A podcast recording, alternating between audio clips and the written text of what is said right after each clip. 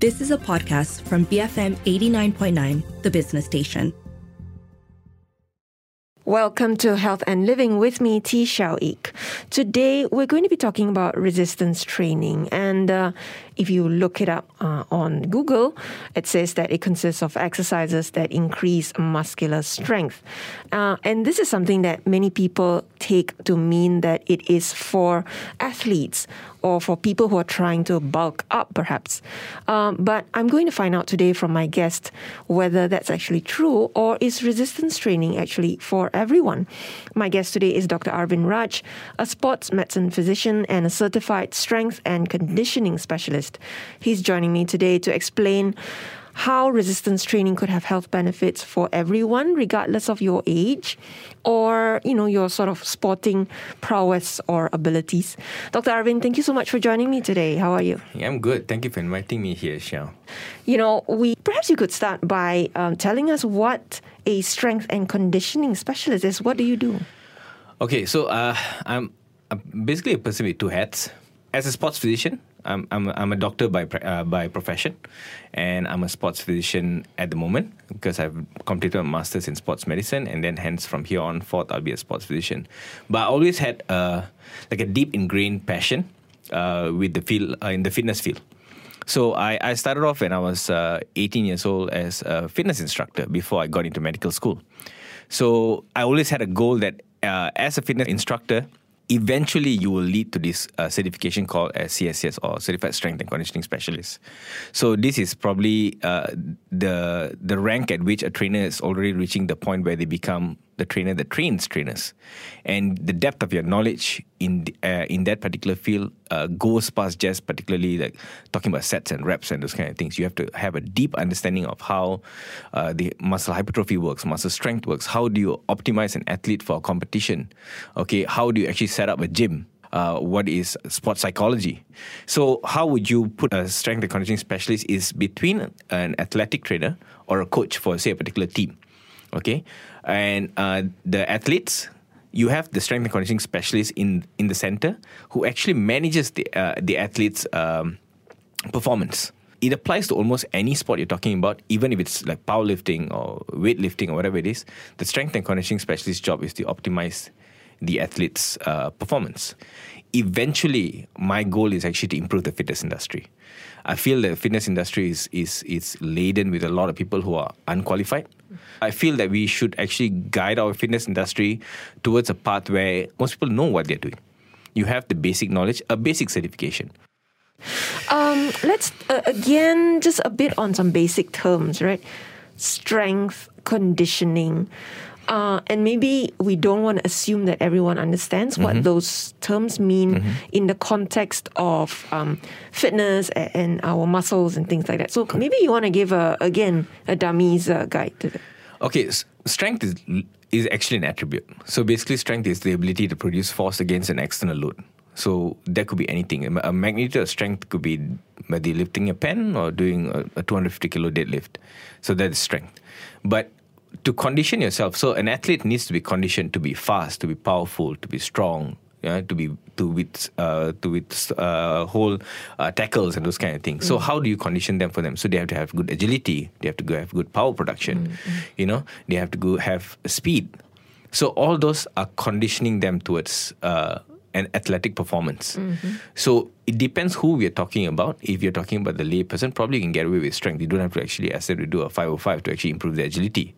But if you're talking about an athlete, a football player, they need all those attributes to make them a good player. No one is just running in a straight line. You have to turn, you have to be tackled, you have to maneuver around players. So how do you improve those attributes? That's where the strength and conditioning specialist comes in and improves those things based on the drills that they do and so on. Okay. All right? Yeah. And coming back to strength, just a more anatomical understanding, I suppose. How do we develop the strength in our muscles, as we grow from children to adulthood? And is this something that then declines later in life? Okay, actually, that's a very good question, actually. So skeletal muscle is a tissue that's responsible for your movement, your posture, okay? That's just skeletal muscle. There's also other muscles, smooth muscles and your cardiac muscles, which are involved. So basically, we are just a whole lot of muscles. Okay, without muscles, we are nothing. Okay. So strength is the ability to produce force, and it's a summation of neurological efficacy and the ability of each muscle fiber to generate force. So these specialized cells is present in our body from head to toe. Okay, right from you moving your eyebrows to you moving your toes, everything is dictated by the muscle and obviously by your neurological system. Mm-hmm. And a kid kicking their moms in their wombs, how does that happen? It's because of muscular development. You know. So as we grow from infants to full-grown adults, muscles are always subjected to tension. And when they're subjected to tension, whether you're standing, you're pushing, you're pulling, this acts as a stimulus for muscle to increase in strength. Now, for a kid, it could be just trying to lift, an infant, trying to lift his or her head up. That itself is an external load. That's why it's such a big deal when a kid actually can hold their heads up. Yes. Okay? Maybe not for us. Okay? But as you're growing and you're getting bigger and bigger and bigger, you need to adapt to newer things. You need to be able to stand. You need to go up a staircase. Then it depends on your job or depends whether you're an athlete. Then you have to develop special strength attributes to carry out those tasks. Mm. You know, so there are things that you need for activities of daily living, and there are things that you need for other tasks. So strength development, it becomes very, very specific based on the needs. You know, so there is general strength for what we do as activity of daily living, and there is specific strength. That means if you're talking about deadlifting, then you got to learn how to deadlift to develop the strength to deadlift. Mm-hmm. You know, you can't deadlift 250 kilos by sitting and standing. There's no specificity in that. So that's how strength develops, based on what we need. But for the vast majority of people, what we're trying to do, we're trying to actually just live our lives and try not to have aches and pains till later on in life. So the idea of this, why we are working on strength, is to make sure that you have the capacity to deal with that. So I would normally explain this to my patients in the way that whenever you have a particular capacity, okay, so you say you have, I'm just giving an arbitrary number, so your capacity is 100, but you're always working within a range of 60 to 70 in your daily living. So you never outdo your actual capacity. But if your capacity is always 50 and you're always trying to do 60, 70, eventually you're going to get injured. So the vast majority of people, why they get injured or why they get aches and pains and everything, because you're always outdoing your actual capacity. Okay, and eventually something is going to break. Can we get an example of that? Perhaps a typical person who's not necessarily an athlete, mm-hmm. but does some exercises during the weekend, something mm-hmm. like that, and how would outperforming their capacity, what would that look like? Okay, like for instance, I know this is not probably the best example, but say somebody gets ill, say your mom gets ill, and you are a person who's sedentary your whole life, and now mom needs your help to pull her up, to move her around, those kind of things. So, and this, trust me, I've had many patients with similar complaints because you've never done any kind of strength training. Now suddenly someone requires your help to move them around, lift them. And remember, some of them become so incapacitated, they become like dead weight. They don't really help you when they're trying to stand up. So imagine trying to do that on a day-to-day basis. You will get injured. Mm. Okay, I've seen it in front of my eyes when my grandma got ill. Yeah. Okay, and imagine that person. You have to do that on a daily basis. Mm. Eventually, you probably get injured because maybe because of technical issues, you're getting tired, and so on and so forth. Eventually, you might get injured. So this applies to vast majority of people. So most of the injuries that happens is normally because either overuse or there's a sudden inflicted increment in requirement. Mm. And then I mean you did ask, how does that decline as we age, right? Yeah. So of course as we age, we are all physiologically aging, but now it depends on how you're aging physiologically. You will see an 80-year-old who can actually do tremendous lifts, okay, and you'll see the same 80-year-old in a wheelchair. What makes them different is how they actually led their life. Okay, if we had grandparents who were actually working in the Klapa Sawit areas or they were in the rubber estates, they were hard laborers. Yeah. And you see those grandparents are pretty fit into their 70s, 80s. Okay, so why is that? Because they of course, if they had better nutrition and better work-life balance, they probably would not get as much injuries as they would. But with those fitness, you'll see that they actually, like my grandma till 73, 74 years old, she was pacing up and down the house. Mm. You know, that's how fit she was because of the things she did when she was much younger. But look at our job scope these days. We are mostly seated, even myself in my clinics. If we don't accrue those muscle strength or muscle mass when you're younger, it will decline much faster as we age, because that is something that you cannot run away from. So as you're aging, the amount of protein synthesis, because muscles are developed from proteins. So synthesis basically means production, and then there's degradation. There's always a check and balance in our body. You can't just keep synthesizing. You know, that becomes a tumor. Okay, so the balance between synthesis and degradation should be a net positive. Hence, you will build muscle mass. But when the net becomes a negative with physiological aging, you start losing muscle mass. That is essentially what's called a sarcopenia. It's a massive health problem that we have. Okay, it's causing a lot of morbidities. It causes your falls, your injuries, and so on and so forth. We can talk about it a bit more in depth later on. Okay. Then the lack of physical activity in the elderly. Okay, most of them are always just seated at home. Or someone tells them, don't do too much. Exactly. Yeah, which we don't want you to fall down, so stay at home, just watch TV. Exactly. Kind of. Isn't that the easiest thing to say? Like, because no one has to watch them. I understand everybody has their responsibilities, but that is also the worst advice to give to an elderly. Yeah. You know, the lack of proper nutrition. Like, you'll be surprised that the elderly, it's so little protein. There is not enough to even make up for the synthesis that they need, and not factoring in that the fact that they can't absorb as much protein as a younger person, you know. So if you already have an inefficacious absorption system, it only makes sense to eat a little bit more to make up for the inefficiency. But no, they actually eat much lesser. So imagine the amount that actually gets into their body, you know, into their bloodstream. It's much lesser. So all of this factoring in with poor sleep and so on and so forth, disease states. Yep.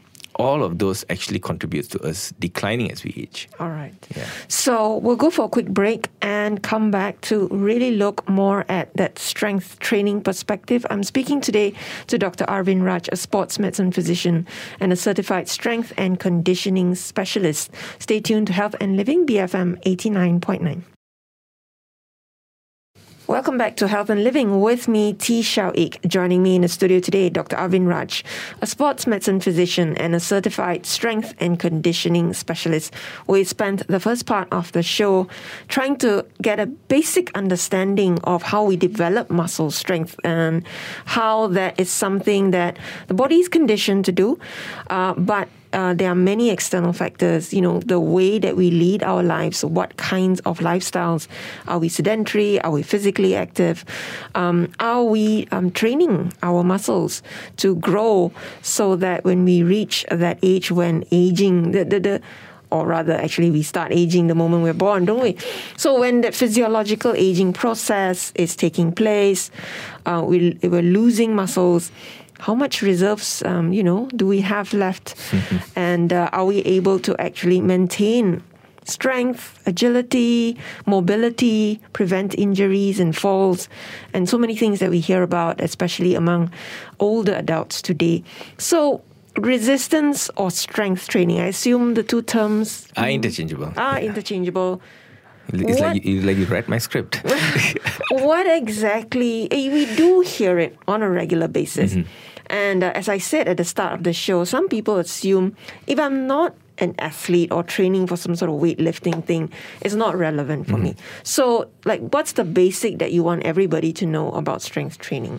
So as you correctly said, it's a term that's used interchangeably, okay? Or you call it senaman beban, senaman rintangan to the Malay community, you know, those who are listening. So resistance training is basically if you're applying an external load, you expect an increase in strength, muscular tone, muscular mass, and even also muscular endurance. Now, when a muscle is actually exposed to a certain stress, and the term we use here is eustress. I mean, it's the right amount of stress, or we call it secukup rasa. Okay? The body reacts by adapting, physiologically adapting and overcoming the stress. So this process becomes progressive. And the sky is the limit. Okay? So the sky is the limit to where you want to go with this. How strong do you want to go with this? You know, you will start off with, say, for instance, like when I was much younger, I got trapped under a 40-kilo bench press because I was just so weak. But now I do 150 kilos. That's the progression that you go through as you keep applying external load onto yourself. Your body adapts and adapts. This is essentially what happens with almost anything in our body. You're not just talking about muscles, you're talking about bones. How does a fractured bone actually heals? It's actually following the Wolf's Law. When an external load is applied upon something, then it adapts. The stress actually allows it to adapt. But that stress has to be a eustress. There has to be a good amount of stress, not too much, not too little. When it's too little, it becomes stress shielding. When it's too much, it becomes distress. Okay? So likewise, for everything in our body, it heals via this particular mechanism. When you give it adequate amount of stress, strength is similar. You know? So in the first 8 to 10 weeks of you doing some sort of strength training, you will see that your strength actually doubles within the first 8 to 10 weeks. Why is that? It's because you become more synchronized. Okay, so basically, if you had to teach someone to do a squat, for instance, in the first week, it's going to be very wobbly. Everything's all over the place. They're falling. They're not even sure which way to move. But as you keep practicing it, you realize you become very, very efficient. In the first 8 to 10 weeks, that efficiency itself, because the brain coordinates with the peripheral muscles, the coordination itself causes the muscle strength to improve because they are starting to work together. They're synchronizing. They're recruiting together. The speed of recruitment increases. So it's not just a mechanical movement, is it? No. So who dictates the movement? It's the brain. So the brain tells the muscles to move. So how does this coordination, like any skill, with practice, the coordination becomes impeccable, you know, and you keep practicing and then it gets better and better and better and better as we go. You know, so that's essentially what's happening with strength training. Now, as you continuously strength train, eventually what happens is the body also adapts by increasing the muscle fiber size. Now, most people are going to think like, oh no, I'm going to start looking like She-Hulk after this. Okay? No, actually that's not true. It's not so simple, you know, to get from point A to point B or looking like someone's extremely muscular. It takes a whole lot of work to get there. But you will see some small changes as you keep going. And as I said earlier, it depends on what your goals are, how far you want to go with this. Are you going to go onto a maintenance phase at some point and then just hold it at that particular position? That really depends on you. But you will have some positive benefits of increasing strength and muscle mass. There is no person that I've met who is unhappy that the increment in strength and muscle mass actually caused them better physiological function. No one has told that, oh, because of the muscle mass, I've gotten worse. You know, what they will tell you is going up staircase is a lot easier, getting up. Like my female patients tell me, like, picking up groceries has never been easier. You know, they will take 3 bags of grocery and 1 run. That's it. How is that happening? It's because they have actually gradually improved their strength. But does strength training need to be something that you have to do forever, basically? I would normally say that strength training is something like paying rent. Okay, you don't pay your rent, you don't get to stay there. Okay, so adaptations, your body will always adapt to what is required. And it'll regress the moment it's not needed to its baseline. That means you still need to sit and stand and move around and so on and so forth. It will regress to a particular point. So if you're talking about top tier strength, say for instance, like I'm a powerlifter. So for me to maintain my top tier strength, okay, I need to train hard enough to keep those gains. And those gains don't come easy. It took me 10 years to get there. It will take me about 5 months of not doing anything to lose all of it. You know, and go back to probably, obviously I'll still be stronger than when I started, but to get back to that top tier strength is going to take me some time again. So when we're talking about maintaining muscle mass for daily activities, as long as you do some, to just maintain a good amount of strength for daily activities so that you manage your life with a good amount of strength, it's not that difficult actually. At the end of the day, what you want is to be able to, like you said, right, lift some groceries on a daily basis without feeling like it's such an effort and things like that. Exactly. So think about, like, put this into your perspective as a person who's moving around. I mean, I don't think you want to feel like your entire movement is a drag. You would want to feel like everything is swift. Everything is like a hydraulic. You know, it just moves. When you need to lift groceries, you can do it. When you want to pick up your child, you can pick up a child. I mean, don't we all want that? I mean, that's essentially what we want. We don't want to be struggling. You need to go up 3 flights of stairs. You have no issues with that. You don't need to hold on to the side whenever you need to walk up. So all of those are strength attributes, you know? So then coming to what strength training looks like, and again, if I could refer to perhaps some misconceptions that people have, must it always involve weights and dumbbells and things like that? Okay. Strength training itself, because I told you it's an attribute, right? It can be developed with any kind of external load. And your body weight itself is external load. I mean, if you did 10 push-ups, that's technically an external load. Now, so that particular field is called calisthenics. Calisthenics is basically using your own body weight as the external load. You know, if I ask you to do a squat with 2 legs, it's easy. But if I ask you to do with a single leg, it becomes a lot harder.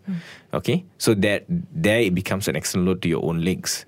So yes, having dumbbells and kettlebells and bands and machines and free weights, it gives you variability.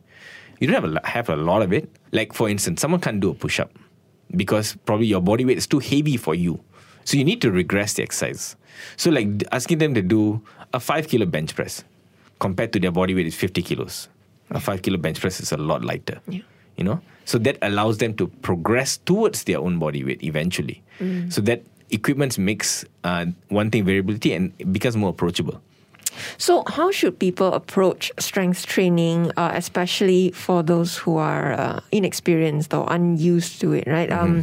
Let's go back to what do people need to know of themselves before they start and how would they start that journey? Okay, so if you don't have any medical illness and no real health hazards before this, then probably it's not a big issue. Mm. But I would normally still advise everyone to do this physical activity readiness questionnaire. It's a very simple questionnaire that has about 7 questions. Okay, it's a yes and no question. Mm-hmm. Basically, you don't have a yes to any of those. You're basically fine to go and exercise. And I would say this to even the trainers out there: before you actually get any clients, do a PAR-Q. Okay, you must do a PAR-Q because those are the major red flags. You're talking about like, do you have a heart condition before that the doctor said you must be exercising supervised? Or do you have chest pains before? Have you fainted before? Do you have bone and joint problems before? Do you have stability issues before? So when you answer those questions and you have a no to all of these issues, then probably you're safe, you know. But if you had chest pain before while taking a walk, then immediately it begs the question, like, what is the problem behind that you had a chest pain? So then you will have to have further assessment by normally a sports physician. We will do other assessments to see whether you're fit to exercise. Mm. And if you are fit to exercise, at what level you should be exercising, at what loads is safe for you, you know. So we will do other assessments like a stress test. So if they, at the very starting of the exercise, like the first level, they already start seeing EC changes, you are extremely unsafe to exercise outside our supervision. Do you think this happens often though, that people jump into any sort of physical activity without knowing all of these? It's extremely common. A lot of us assume that when you're young, you have no issues. But I've seen a fair share of cases where patients who were young and went for a walk and got a stroke. You know, who was young, exercised and had a ruptured vessel because they never realized they had conditions that actually the exercising itself uncovered, you know. So yes, exercising generally is safe, but there are people, and you don't know whether you are the exception until something actually happens, which I don't want anyone to go through that situation. But doing this, like this simple PAR-Q, kind of, at least there's something to start with. Can you access this online? Yes. Just put PAR-Q physical activity readiness questionnaire, and the question. You don't even have to like download anything. Just read that question and answer it to yourself. Yeah, that's true. You know, and if you don't have anything that's worrying, then go ahead. So that's a good way to start. And what do people start with, or does everyone need to have a trainer or see a sports physician just to start doing strength training? I mean, ideally speaking, yes. If you could afford a trainer. Yes, it would be fantastic if you can afford a trainer. But if you can't, there are a lot of TikTok and Instagram and YouTube and everything. So there are a lot of credible trainers out there. I mean, just don't go and follow your favorite influencer. Sometimes that can be very, very misleading, you know. But you have a lot of experts in the field who are actually churning out free content. Like myself, for instance, I churn out free content because not everybody is going to be able to come to my clinic, you know. So at least to help those who can't, people who are probably living in Kedah who wants to know about exercise. And if they hear about me, they go into my content and I talk about these kind of things. So you get free content there, you know, and you see other experts who have actually done like probably like 30-minute videos of how to exercise and what to do and what form to follow and those basic stuff. You can start there. And if you see yourself not going anywhere after a particular point, and you feel like you want to go further, and probably that time you might get a trainer and, you know, hire a trainer and they might take you to another position or another point of your life. But how do people know, I guess, at what level they should start at and whether they can push themselves a little more? You know, earlier you talked about the exercisers and you have your recreational athletes, you have competitive athletes and your elite athletes, right? And then perhaps you have people who are not even exercises. How do we look at strength training at those different levels? Okay, so I think the bare minimum here, WHO actually has come up with a guideline of what the bare minimum exercise should be. And you'd be surprised, the statistics to this thing is actually quite depressing. So actually, the number of adolescents and that actually... They actually did a study, it was released in the British Journal of Sports Medicine recently in 2022. So they took 33.3 million participants out of 32 countries to see how many of them actually follow this guideline where you have to do 150 minutes of aerobic exercise and twice a week of strength training. And surprisingly, only 19% of adolescents follow this guideline and 17% of adults follow this guideline. And this, bear in mind, it's the bare minimum. Okay, that's just 30 minutes of aerobic exercise 5 times a week and 2 times of strength training. So normally you can do the strength training with the aerobic exercise.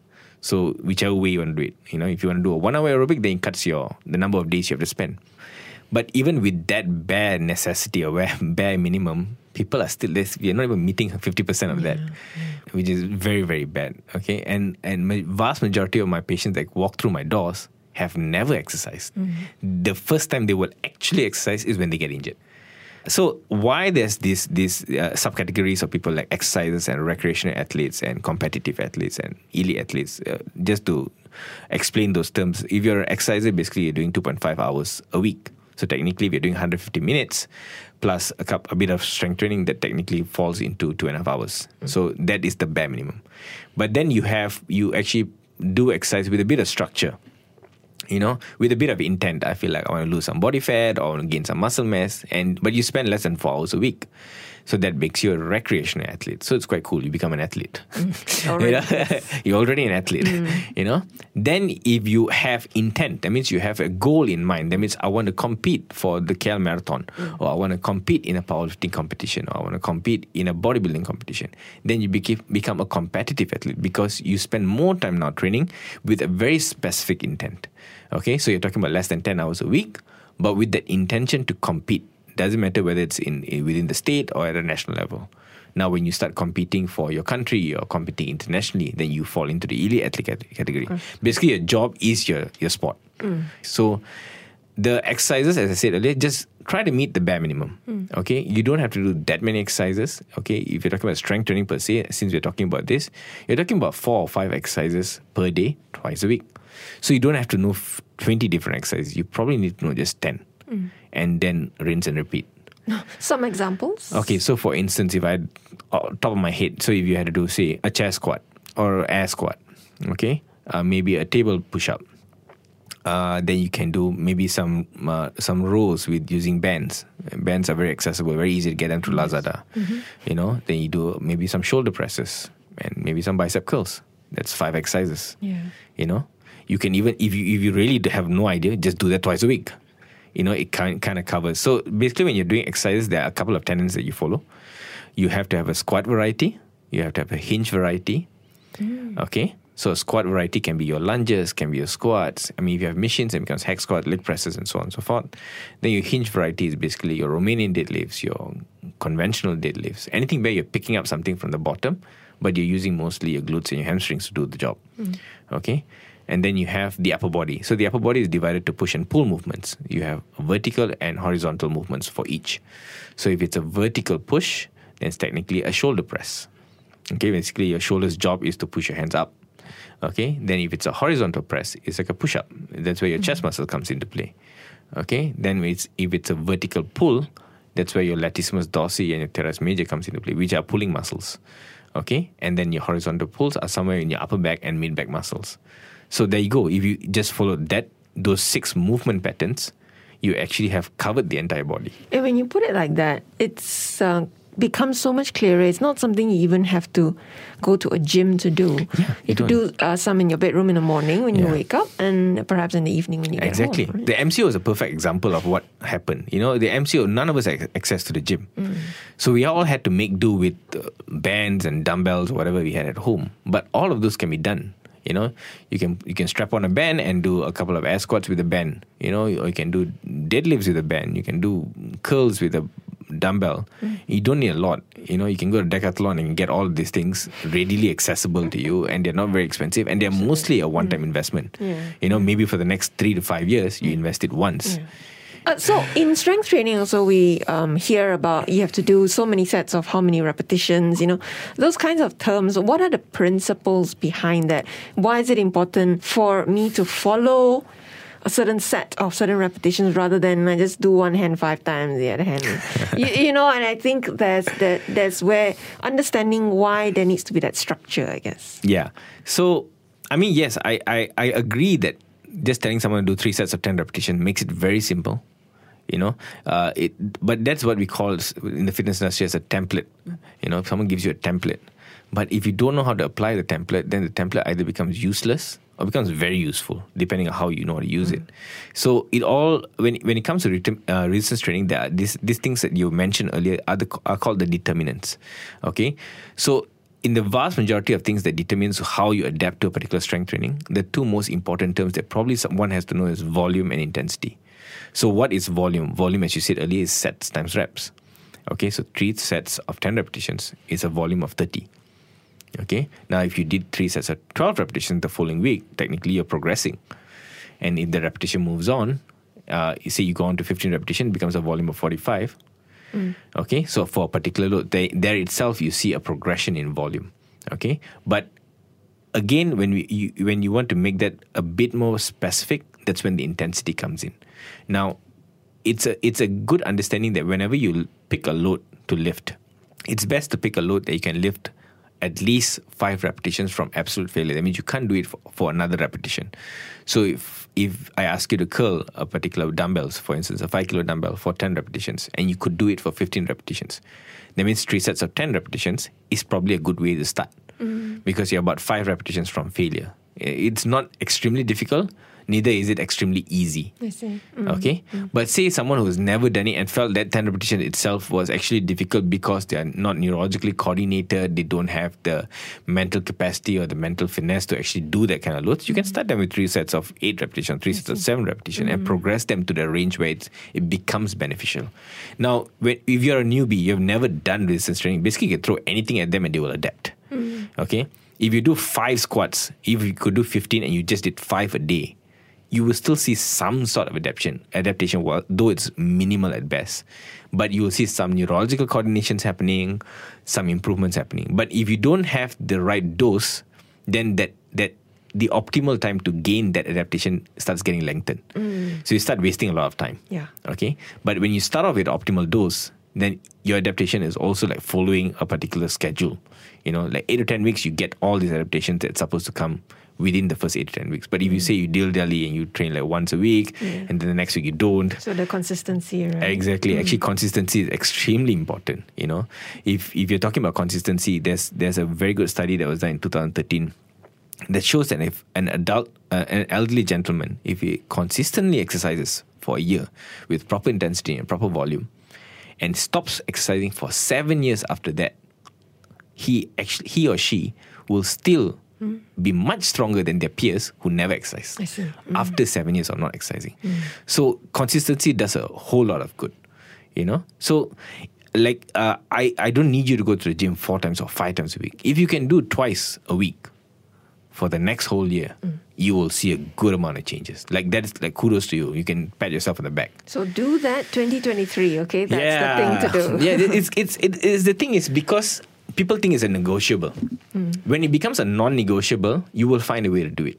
Like if you're someone who actually cares about your health, because strength is extremely important. Think about anything that you will do that you will not need strength. At some point, you still have to sit and stand, right? It doesn't matter if you're 15 or you're 80. You still have to sit and stand. And you hear of people having trouble even standing up from a sitting position. Exactly. The explanation to that is the lack of strength. You know, so people should not take strength like easily. Like, you know, it's not like if you want to go to the gym, it's just because you want to become big and bulky. No, it's not. It actually it goes back to your health. But a lot of people also blame it on aging. I'm getting older, so it's almost like a fatalistic approach. Like this is going to happen anyway, so why should I? then it goes back to question, how would you want to lead your life? What is the quality of life that you expect out of you? Do you want to be assisted your whole after you're 60 years old? Do you want to be pushed around in a wheelchair?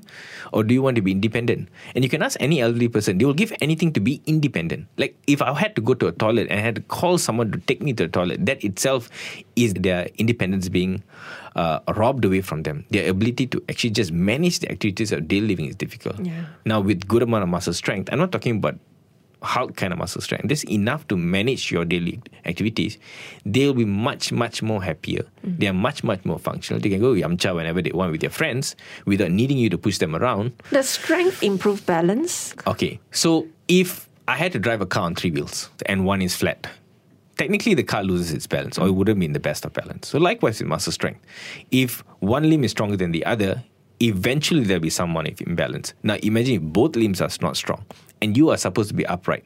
And the fact that your muscles are not working in synchrony with each other, the posterior muscles and the anterior, the front muscles and the back muscles are not in synchrony with your posture. Mm. Something is going to happen. Someone is going to pull a bit harder, someone is going to pull lesser, and you're going to fall. Yeah. Mm. So maintaining posture comes from a balance act. So likewise with movements, whenever we are moving, we are walking, crossing a road, crossing a drain, everything, that act of the muscles synchronizing with the brain and all of those things.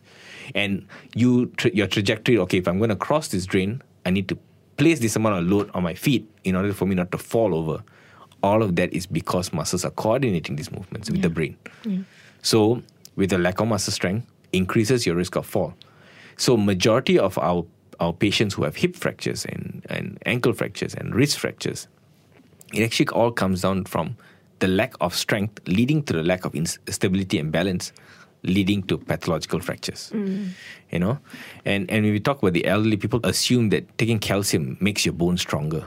That's a big misconception. The calcium needs to know where it needs to go. So just giving people a bunch of calcium and vitamin D doesn't make them stronger.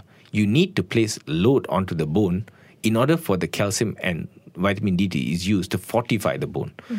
So with the elderly, like there's a fantastic study done in Australia. It's called the LIFTMOR study. Mm. So they took a bunch of females, elderly females who are osteopenic and osteoporotic. Osteopenic means your bone density is going towards being osteoporotic, and osteoporosis is already there.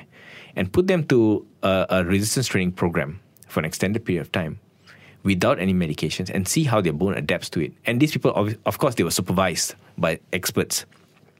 And after the end of the study, we saw that these people who are osteoporotic, osteopenic, actually started seeing increments in bone density when you thought all measures were gone. Yeah. And then they extended the study to males and saw the same adaptation. So people telling that the elderly should not be lifting weights, it's just false altogether. Mm. Because when done right, anything can be a strength training. I mean, I'm not telling them to start lifting 200 kilos, you know, but start from something and then make them grow upon it and progress. And they will eventually get stronger and the bones get stronger. Their risk of falls reduces, their risk of frailty reduces, and eventually you give them back their independence.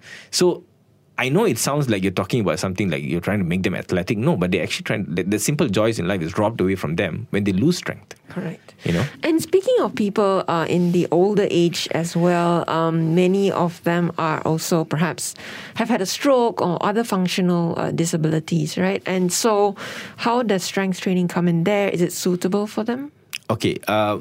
Here, I think my colleagues in the rehab medicine field will be probably much better to deal with this particular question, but I do know a little bit because I do also have a combined clinic with them where we see stroke patients who have actually passed a certain level of physical therapy and then they come to us for a return to community kind of exercise.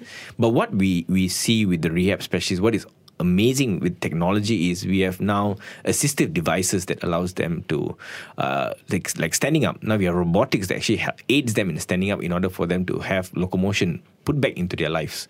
Okay, and then eventually they get the amount of aid that's given to them starts reducing and they start getting stronger and stronger. Mm-hmm. Again, the principles are always the same. When it comes to strength training, the principles are all this. The volume, the intensity, the choice of exercise, all of it is the same. It's just the magnitude of how you apply each of this, you know. So for a person who can't sit and stand, you can't ask them to sit and stand. You have to regress the exercise to probably asking them to just kick their legs or move their ankles. You know, you have to regress the exercise, then you add the pieces back together and then they do a complete movement. Okay, so vast majority of patients we deal with, if they can't do a complex movement or a compound movement where multiple joints are moving together, then you regress it to become an isolated movement. Then you put the pieces back together and then they get back their compound movement. Okay. So the same thing happens with the disabled or the functionally disabled. And just very quickly, what kind of injuries do you see when people don't do strength training properly?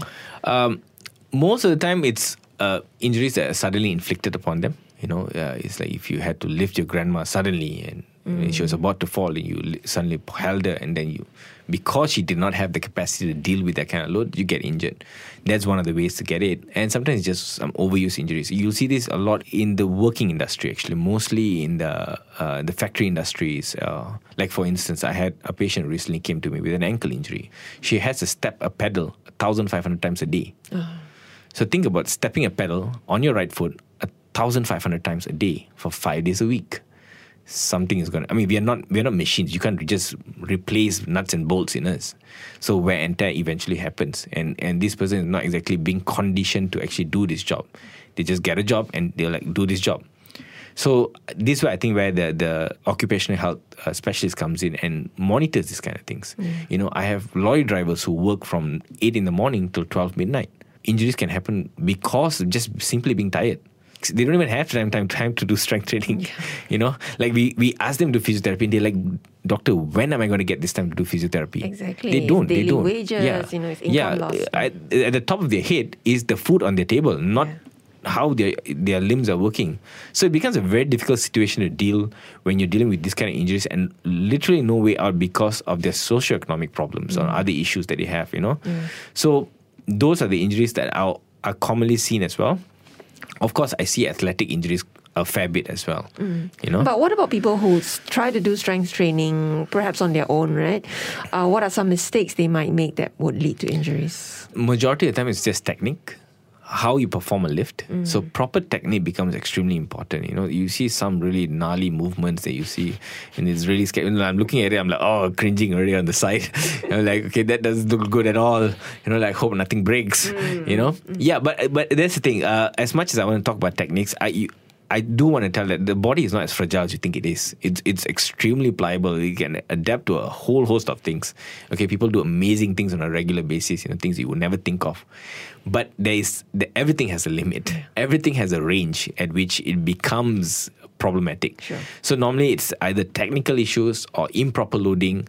Okay, that means you progress the loads a bit too fast than what you can deal with. You're asking for trouble with those kind of things. And you'll see the most seasoned athletes, those guys are just lifting like this particular weight and they just increase by 1.25 kilos or 2.5 kilos on 2 weekly basis because they have a plan.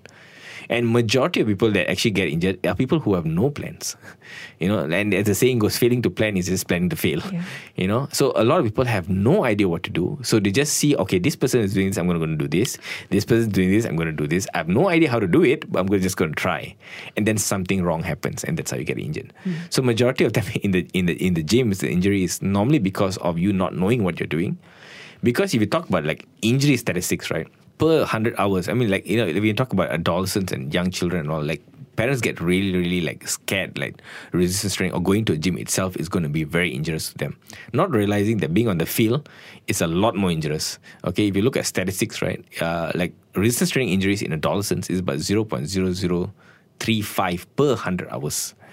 And rugby is 0.8 per 100 hours.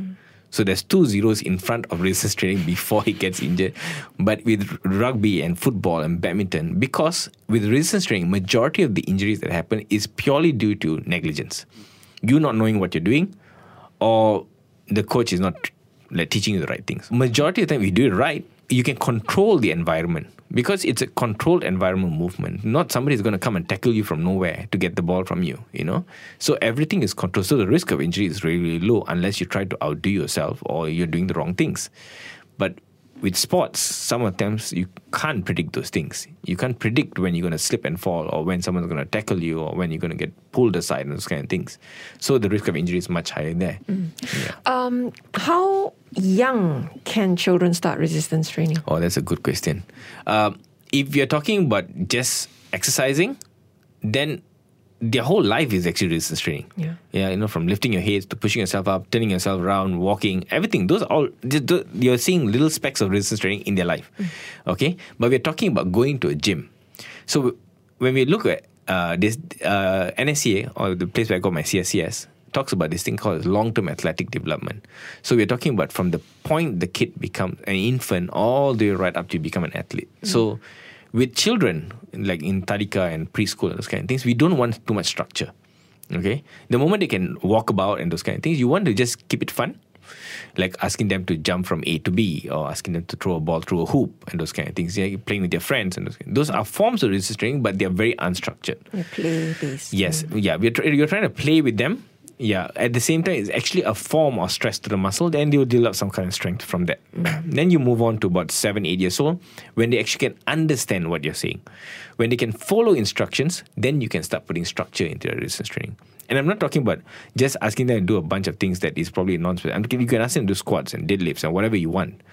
But because they can understand that, with proper loading, proper coaching, proper technique, proper progression, they will actually eventually get stronger and stronger. And the magnitude of how you apply this concept becomes bigger and bigger as they get, I guess, closer towards their adolescence and then moving on to their adult life. So the principles, as I said earlier, is the same. It's just the magnitude at which you apply it. Of course. Now, of course, if you talk about adolescents, I mean, like children, the first thing that's going to come to probably the listeners is that going to cause stunting of growth? Yes. You know, that's, again, a big myth. It doesn't cause stunting of growth. It actually improves bone growth. And most people don't understand that the height of a child has nothing to do whether they do strength training or not. It's just between the parents. It's mommy plus daddy divide 2. Yeah. That's the average height of the child. The child is not going to become a skyscraper if both the parents are short, no matter what kind of food or whatever you give them, you know. So height is predetermined. Okay, but strength training per se doesn't cause stunting of growth. So resistance training per se is actually extremely safe when it's done right. And extremely important to start with before kids are thrown into the field for all those other sports. Yes, yes. Oh, yes. That is actually a very good point that you brought up. So I also, because I'm a sports physician, I deal with rugby, more like athletic teams. So there, the parents are much more educated. So they really take things like strength training really serious. So the kid has to go to the gym to strength train to condition themselves for the sport. So I like that direction, but there's a good study that was done and see like how education level affects someone's strength training practices. And of course, the more educated you are, the more you know, the more aware you are of the strength training. So we have to find a way to get this right down to the lowest of the hierarchy or the lowest. And it really should be done in schools. Yes, right? Yes. I mean, think about school. I mean, like when you talk about school, right? Like if something has to be cut out, like some particular session has to be cut out. Which session would they cut out first? PE. They will cut PE first. I'm like, why would you cut PE? Okay? Yes, you can teach them all the math in the world. If the kid is obese, the kid is going to have diabetes and hypertension at a very young age. Yeah. So I'm totally against them cutting out PE. And PE should not be, take a ball, go and play. PE should be proper physical education. You know, school facilities needs to be improved to put strength training into the equation, simply because when you start them young, they are much, much better off later on in life. You know, you can avoid things like childhood obesity or reduce the risk at least. Okay? And the kids are much more educated about strength training from the very start. I would like to see that changing in our education system. And speaking of change, so for listeners looking ahead for 2023, what are your final words to them to be more active, right? Follow those WHO, that very minimal requirements, like you said, and especially working in resistance training.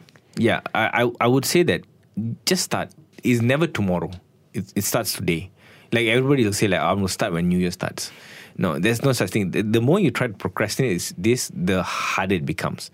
And don't be worried about falling off the wagon. All of us had fallen off the wagon at some point. You know, some of us have broken hopes and those kind of things. You don't see changes as much as you expect it to happen. And then you're like, okay, this doesn't work. Now, you have to actually trust the process. You have to understand improving strength, improving muscle mass, it's the long game. It's a long-term change with some short-term goals in between. So it's nice. Okay, you say, I'm got a holiday coming up in June. then you start working towards the holiday. You start with the short-term goal first. Then you see, like, majority of people who actually get into it after like 3 months, they're like, wow, this is actually quite interesting. I'm feeling better. I'm sleeping better. I'm moving better. I feel easier to breathe. I look better in my clothes. I get compliments from people and so on and so forth. This itself will get your ball rolling. Yeah. You know, and try not to go into the deep end too fast. Try not to rush into the process like that, like not too much too soon kind of situation, you know. And also remember this, no one is judging you. Like when you walk into a gym, right, a lot of newbies think that people are judging them. You'd be surprised, like the more advanced athletes or the more advanced lifters are very proud of people that walk into the gym who are new for the first time, full of enthusiasm to learn, you know. I personally would encourage that. I would like someone who's new come and ask me questions like, how do I do this? I'm more than happy to teach you a couple of things or how to do it or educate you on some things, you know. And you have to understand the information is immense out there, you know, if you look for it. You know, if you scroll through a bunch of memes, then probably not going to learn anything. But if you actually go and follow the right people and listen to the right people, right influencers out there, because at the end of the day, as a doctor, I still want to see most people not coming to my clinic for every single thing. You know, I mean, yes, when you get truly injured, then yes, fine. But things that could be avoided, we should prevent it. And as the saying goes, prevention is better than cure. Yeah. You know, so this is prevention. Strength training should start today, no matter what your age is. If you're 80 years old and plan to start today, please do. Because there's no such thing as you're too old for this or I'm too young for this. It's just how you apply the concepts based on what you can do at this point. And if you are not sure what to do, you can always get a trainer if you can afford. You know, now with online coaching and everything around there, it's becoming really accessible. All right. Yeah. Fantastic. Thank you so much. I've been speaking to Dr. Arvind Raj, sports medicine physician and a certified strength and conditioning specialist, about resistance training, something you should start today, not tomorrow. Today. Today. This has been Health and Living on BFM 89.9. You have been listening to a podcast from BFM 89.9, the business station. For more stories of the same kind, download the BFM app.